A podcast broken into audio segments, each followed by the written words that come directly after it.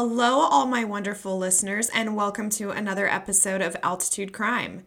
I'm your host, Amelia Allen, and we are covering some Valentine's Day cases. So it is fast approaching. If you are listening to this on Sunday when it's coming out, Valentine's Day is tomorrow. And while I've gotten a lot of listener suggestions over the last couple weeks, these ones actually are not. I am just kind of doing this around the holiday, and it seemed fitting to cover Valentine's Day cases on the week of Valentine's Day. But I am bringing in some extra heartbreak into your Valentine's Day because both of these cases are unsolved. So, without further ado, let's get into it.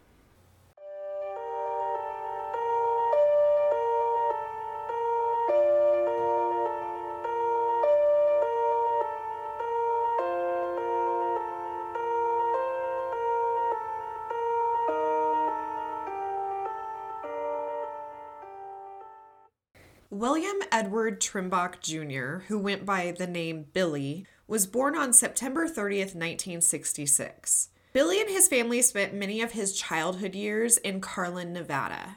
As Billy got older, he actually became a really talented mechanic. Billy married his first wife in Nevada and they had two children together. And while the relationship did not last, he was still a really active dad in his child's lives. Now, during the course of his first marriage, he and his wife had moved to Colorado. After that union ended, Billy married a woman named Cindy, and they were married on Valentine's Day of 1992. And their nuptials took place in Stoneham, Colorado, which is just about two hours northeast of Denver, pretty much directly east of Fort Collins on Highway 14. The two had also settled in the small town and had an infant daughter together. Billy, in addition to his two children from his previous marriage, and he and Cindy's daughter, he also played the role of stepdad to Cindy's then nine year old son. As I said, the family settled down in Stoneham and their home was on Highway 14 just west of town. A year after their marriage, on February 14th, 1993, Cindy called into the police and reported Billy missing. She told authorities that she had not seen Billy since the previous morning on February 13th. So at this point, it had been a full 24 hours almost. And it wouldn't be long before Billy was found. The 27 year old, who would have been celebrating his first wedding anniversary with Cindy in that year, 1993, was found in Morgan County on the side of the road. And unfortunately, Billy was not just having car troubles, he was deceased. His body was found north of I 76 Frontage Road, just west of the town of Wiggins. This was located about 45 minutes southwest from his home. And it was clear to investigators that Billy had been shot. And from what they determined, this shot came from a 9mm handgun. Looking into the scene more closely, it was found that Billy did not die at the location where his body was found. Evidence in the area indicated that he'd been shot somewhere else, put in a vehicle, and then taken to the side of the road where he was found. Evidence at the crime scene showed that his body had been drug from a vehicle. And investigators thought that it was most likely put there on Saturday night, so the night of February 13th. Cindy's nine year old son was the last one to see Billy alive. He told police that he had watched him leave with an unidentified man. And it's assumed that this man was maybe looking for help with his car or some kind of other mechanical help. As we know, the people closest to a victim are always the ones looked at first the spouse, the kids, the family. And Cindy did not do herself any favors regarding her actions in the time around when Billy's body was found. She mentioned to police that she had driven past the area where Billy's body was eventually found. And this would have been again on the night of the 13th on Saturday night after she'd not seen him all day. But it sounds like she wasn't necessarily looking for Billy. And this area, like I said, was 45 minutes away from their home. And looking further, investigators did not find that Billy nor Cindy had any friends, family, or acquaintances in Wiggins. And there really would have been no reason, even if she was looking for him, to be in that area. So, needless to say, this remark was really suspicious to the sheriff as he too had actually been in that same area where Billy's body was found and had seen a couple of cars as he was driving by. So he wondered after the fact if he had inadvertently come across Billy's body being dumped on the roadway that night and had no idea. So let's talk about some of the other suspicious things that Cindy did. Prior to Billy going missing, Cindy had taken out a $500,000 life insurance policy on him. Now, the couple was newly married and they did have an infant child, so this maybe would not seem super strange, but the thing that made it strange was that Billy's name was forged on the insurance policy. He hadn't actually signed the policy himself. Police would later think that Cindy had some motive here because she had contracted HIV from her previous husband, and that HIV had turned into AIDS in her system. This meant that Billy worked a lot of extra time to cover her medical expenses and even included paying for them to try alternative treatments. The couple had even gone down to Mexico seeking additional and alternative treatment for her AIDS. If Cindy could cash in on this insurance money of $500,000, it could provide for her care for a long time. But it's not just circumstantial evidence like this that police started to gather. There's also some physical evidence that points to Cindy's involvement. Investigators did find small amounts of Billy's blood in the back seat of Cindy's Chevy Suburban. Investigators believed that either Billy's bloody body or someone with his blood on them had been in the car. Also, some of the items found at the crime scene indicated Cindy's presence. These items were found near Billy's body and were also items that Cindy was known to keep in her suburban. Lastly, Billy owned a 9mm handgun, and this gun was not found in the home when it was searched. And as I said before, Billy's wounds were consistent with that of a 9mm. Amidst this investigation, Billy was laid to rest, and Cindy and her son moved. They relocated to Butte, Montana. And an odd incident in Montana would cause Cindy to contradict the story she had told Colorado investigators. Her son started getting bullied at school due to the other students knowing his mom had AIDS, and Cindy went into the school to talk to administrators about this. She proceeded to tell faculty at the school that her son had watched his stepfather be murdered and that that could account for some of his behavior and lashing out from being bullied. But this bizarre story doesn't end there. As the bullying continued, in 1994, Cindy's son decided to take his mother's gun to school. He was 10 at the time. He ended up killing a classmate with a shot to the head. This classmate was only 11 years old. Cindy's son was not charged due to his young age, but he was put in a psychiatric facility. Years and years after Billy's murder, Cindy's son recanted his claim that he had watched Billy leave with an unknown man and he instead told investigators that he had made the story up and that he was pretty confident that his mother had killed Billy or had had some hand in it. Police never got to further question Cindy about Billy's killing because she died of her disease the year after Billy was murdered in 1994. In 1997, investigators would receive a tip when a local man said that Billy was killed most likely to settle a debt over drugs. And there have been rumors of a Fort Morgan drug dealer saying he and another person killed Billy. And this was something that investigators did look into. In the process of the investigation, police had gotten in contact with Cindy's former drug dealer. But this lead was not really ruled very credible as there was no indication that Billy used drugs or was involved in the sale of drugs. So they weren't really sure how he'd even get connected with these people for this to happen. There was a suspect that arose in 1998, but his attorney blocked efforts for investigators to interview him.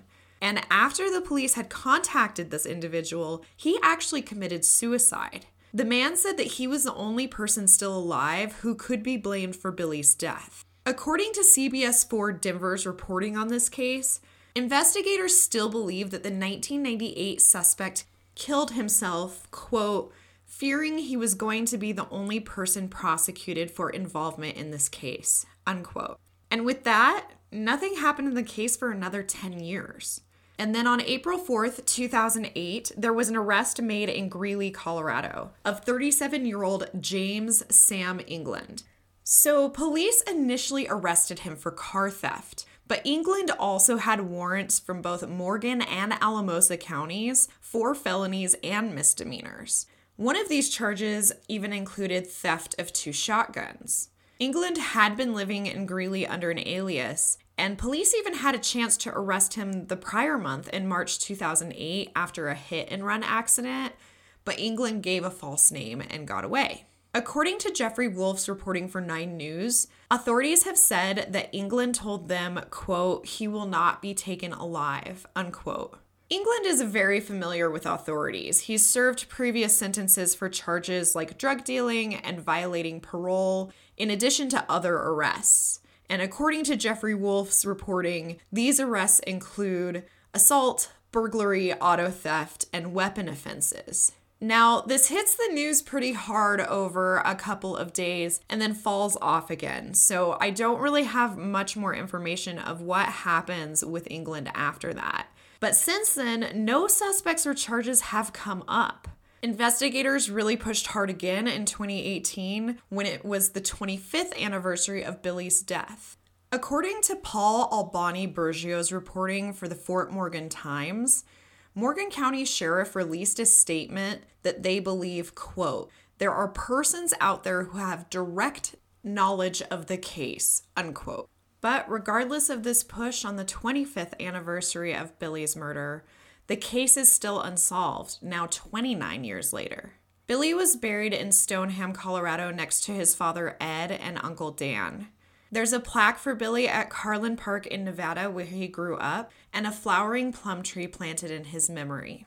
The most common and accepted theory is that Cindy ordered a hit on Billy in order to cash in on the insurance money. Investigators have come up with a pretty firm theory of what happened in accordance to some tips they have received, and keep in mind as I explain this that this is kind of just put out there. We don't know exactly what investigators are seeing to put this all together, but this is what they've deduced at this point. According to Paul Albani-Burgio's reporting for the Fort Morgan Times, they believe that, quote, Billy may have been killed at a residence southeast of Wiggins and may have been killed accidentally during an attempt to intimidate him, unquote. Somewhere along the line, investigators were notified that two people had said that they were involved in the shooting of Billy Trimbach. According to this lead, the original plan was to put Billy's body in Jackson Lake, which is about an hour southwest of Stoneham and just north of Wiggins, where his body was actually found. But they did not make it there when the car had mechanical issues, which, yes, the irony is not lost on me because Billy was a mechanic. Essentially, their payment for snuffing out Billy would be some of his very expensive mechanical tools.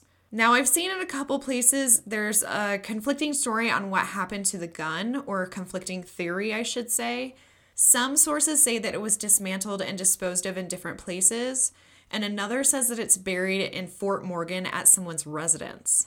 Regardless of this theory, investigators shared with the public what their biggest challenge in this case is.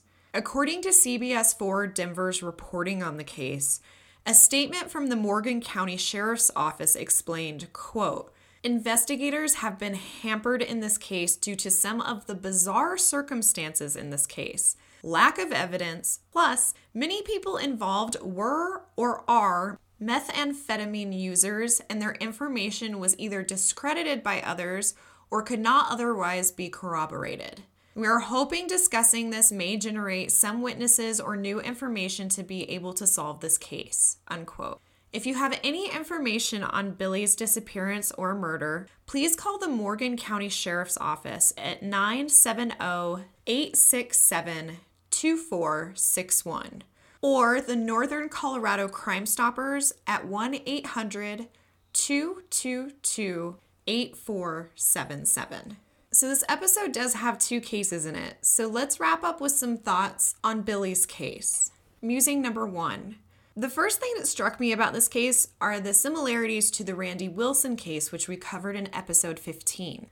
In that case, Randy was somehow lured back out of his house after getting home, and he wasn't shot, but he was also dumped on a rural road.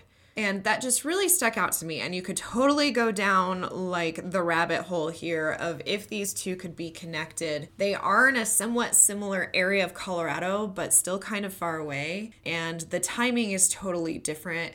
Billy's case took place in the 90s, and Randy Wilson's was much more recent. Doesn't mean that it doesn't mean anything, but it was something that definitely struck me as I was covering the details of this case. Musing number two.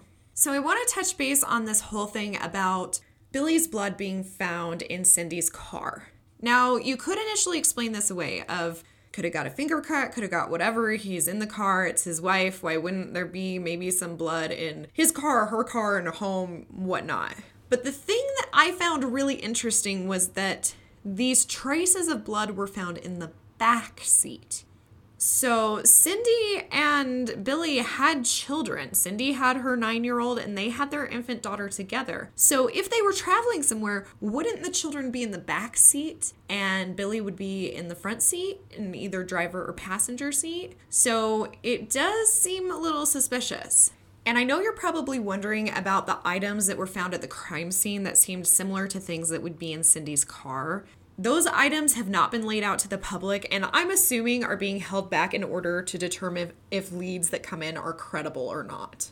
Musing number three. So, the arrest made in Greeley in 2008 of James Sam England, like I said, information on that kind of totally drops out of the public eye. So, I wonder if there's either not enough information to hold or press charges on him, or if it was just found that he wasn't connected. A lot of times on these cases that aren't these huge national cases, they kind of get reported on as stuff comes up, but it doesn't always get closed on the back end of things versus these larger national cases people are just like vying for information so every tiny thing gets reported on but cases like this that come just in and out of the news like i said there might be a development and then it's kind of never, the loose ends are never tied up to say, like, oh, never mind, or whatever it may be.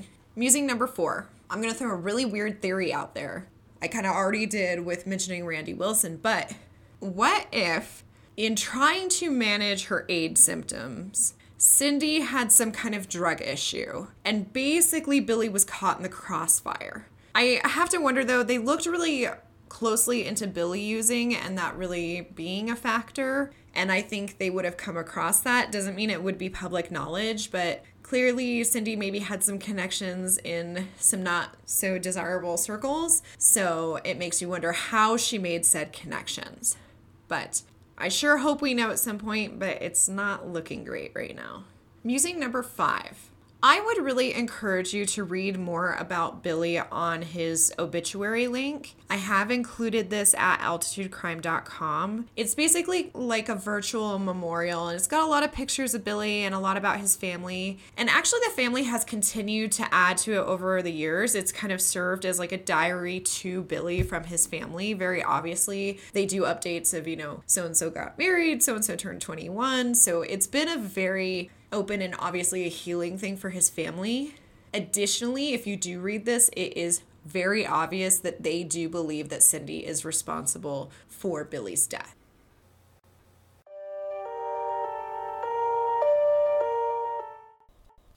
Our next case takes place in Littleton, Colorado, just about 25 minutes south of the heart of Denver, on February 14th, 2000.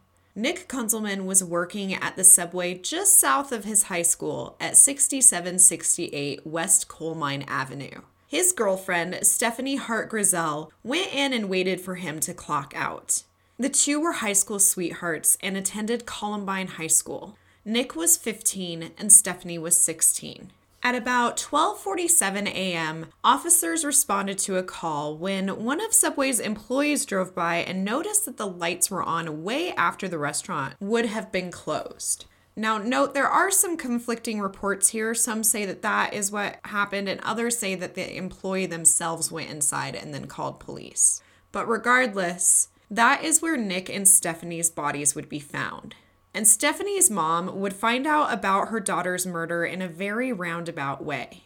Stephanie had actually snuck out that night without her mom knowing, and her mom did not find out until the next morning when she was watching the news and coverage about the shooting showed Stephanie's car in the parking lot of the subway. According to Blair Miller's reporting for the Denver Channel, Stephanie's mom, Kelly Grizel, said, quote, The last thing I said to her was, Good night, I love you. I'll never forget that, unquote. Nick and Stephanie's murder would echo another tragedy in Littleton, Colorado. The two attended Columbine High School, where they had just endured the shooting on April 20th, 1999, just 10 months prior to their murders. Now, if you're unfamiliar or have been living under a rock, in the Columbine High School shooting, two students opened fire on their school, killing 12 students, one teacher, and then turned the guns on themselves. At the time that it happened, it was the deadliest school shooting in the United States, and the incident really shaped how law enforcement handled school shootings in the future, as this was something that was pretty unfamiliar to them at that point. Needless to say, it caused Nick and Stephanie's case to have a lot of false confessions. There was so much national media placed on the cases considering their connection to the Columbine High School shooting that some of the crackpots really came out of the woodwork. During the investigation, DNA and fingerprints were found in the subway, but there were no hits on any of that evidence. It seems that the person that those belonged to was not in a database of any kind. And this DNA and fingerprint evidence has been sent to labs all over and still has not given any clear answers or connections in the case. There is a composite sketch of a suspect that I have included on social media and at altitudecrime.com. From what I understand, this is a man that was seen near the subway or leaving the subway at some point that evening. The suspect is white. At the time, he was 16 to 20 years old, about 5 foot 7, and between 150 and 170 pounds. Now, this suspect is probably still 5'7, but weight could have changed, and they would now be 38 to 42 years old. The composite did turn up a lot of leads and really from all over, including Florida and South Carolina, but didn't lead to any really credible leads. There was a town rumor that drug deals were actually being done out of this specific subway after hours. But police looked into this pretty extensively. They actually looked in and questioned people in 50 different drug cases and never found anything linking drug activity to this specific location. The subway stayed closed for multiple months after the murders, and two crosses were placed at the location in honor of Nick and Stephanie.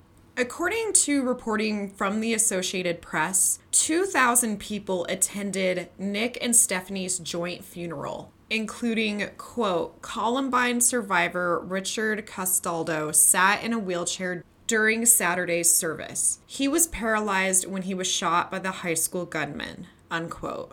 A song with sadly fitting lyrics was played at Nick and Stephanie's funeral. That was Wish You Were Here by Pink Floyd. And like I said, the lyrics were fitting for a town ravaged by recent tragedy. As the last verse goes, quote, We're just two lost souls swimming in a fishbowl, year after year, running over the same old ground. What have we found? The same old fears. Wish you were here. Unquote. As I said, Nick and Stephanie had a joint funeral and they are actually buried together at the Mount Lindo Nature Garden west of Littleton that sits at the foothills of the Rocky Mountains. Their case has now gone 22 years without being solved. In 2019, there was a reward of $2,000 for information leading to an arrest in Nick and Stephanie's case. In February 2020, the reward was raised to $12,000 with help from Subway Franchise World Headquarters. And then last year in February 2021, the reward was raised to $100,000. This was on the 21st anniversary of the murder, and both Crime Stoppers and community partners in Littleton put up this sum of money. This reward is the largest the Metro Denver Crime Stoppers has ever offered for information for a crime.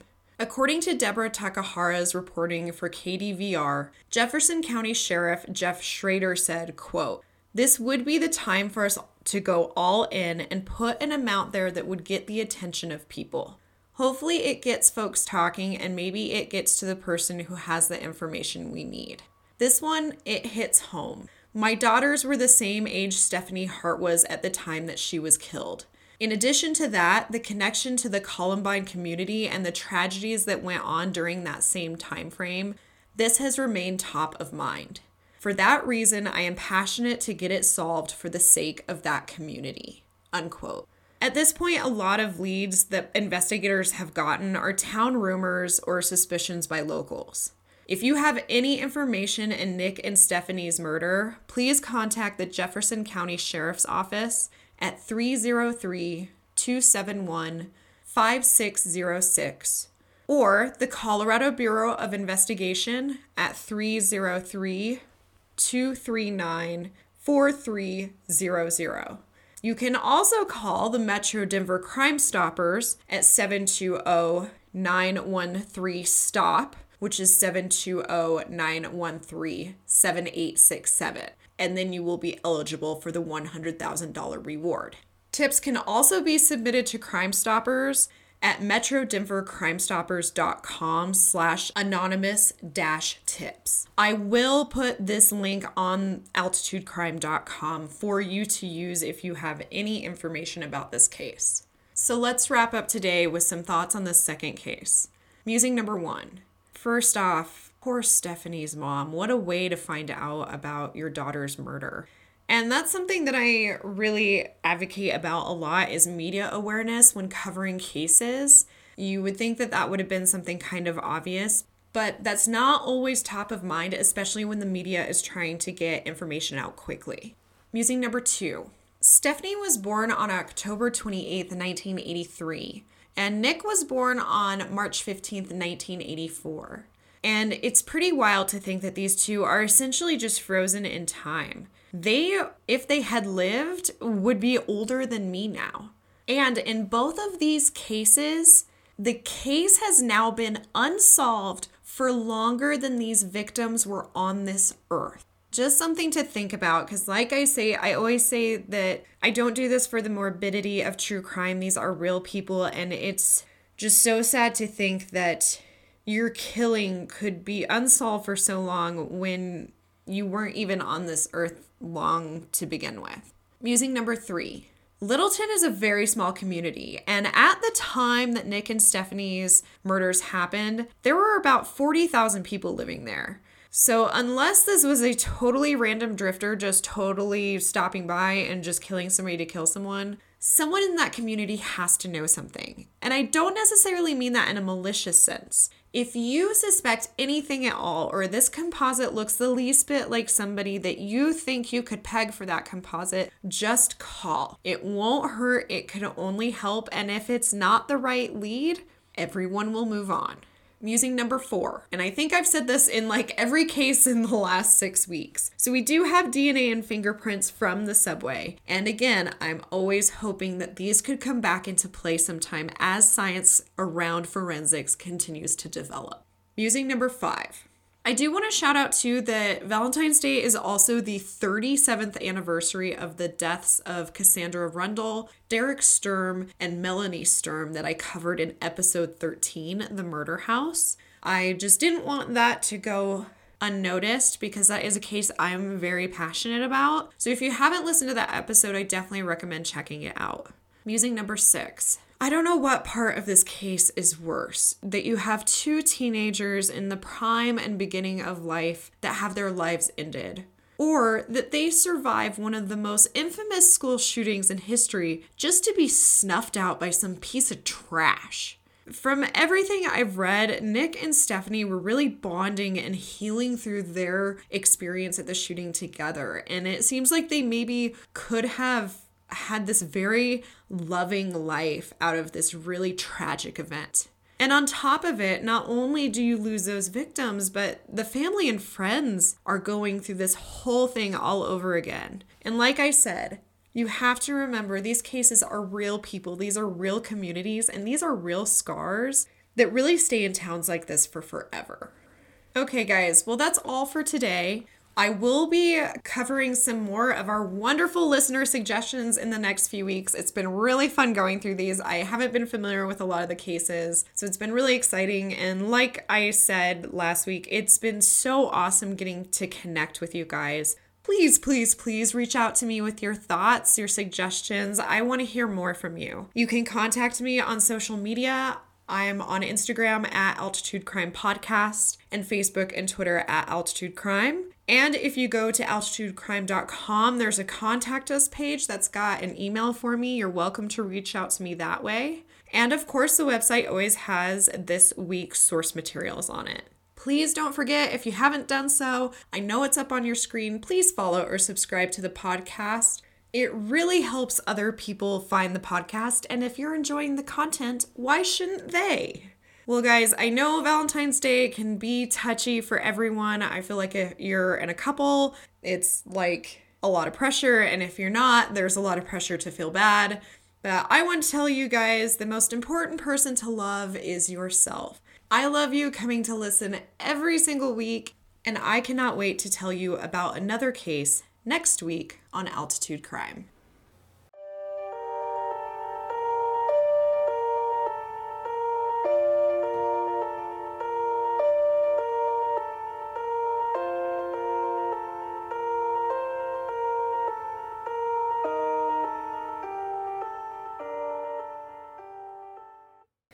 Episode 45 The Valentine's Day Murders of Billy Trimbach, Stephanie Hart Grizzell, and Nick Kunselman was written, recorded, and edited by Amelia Allen. Music provided by Podbean.com.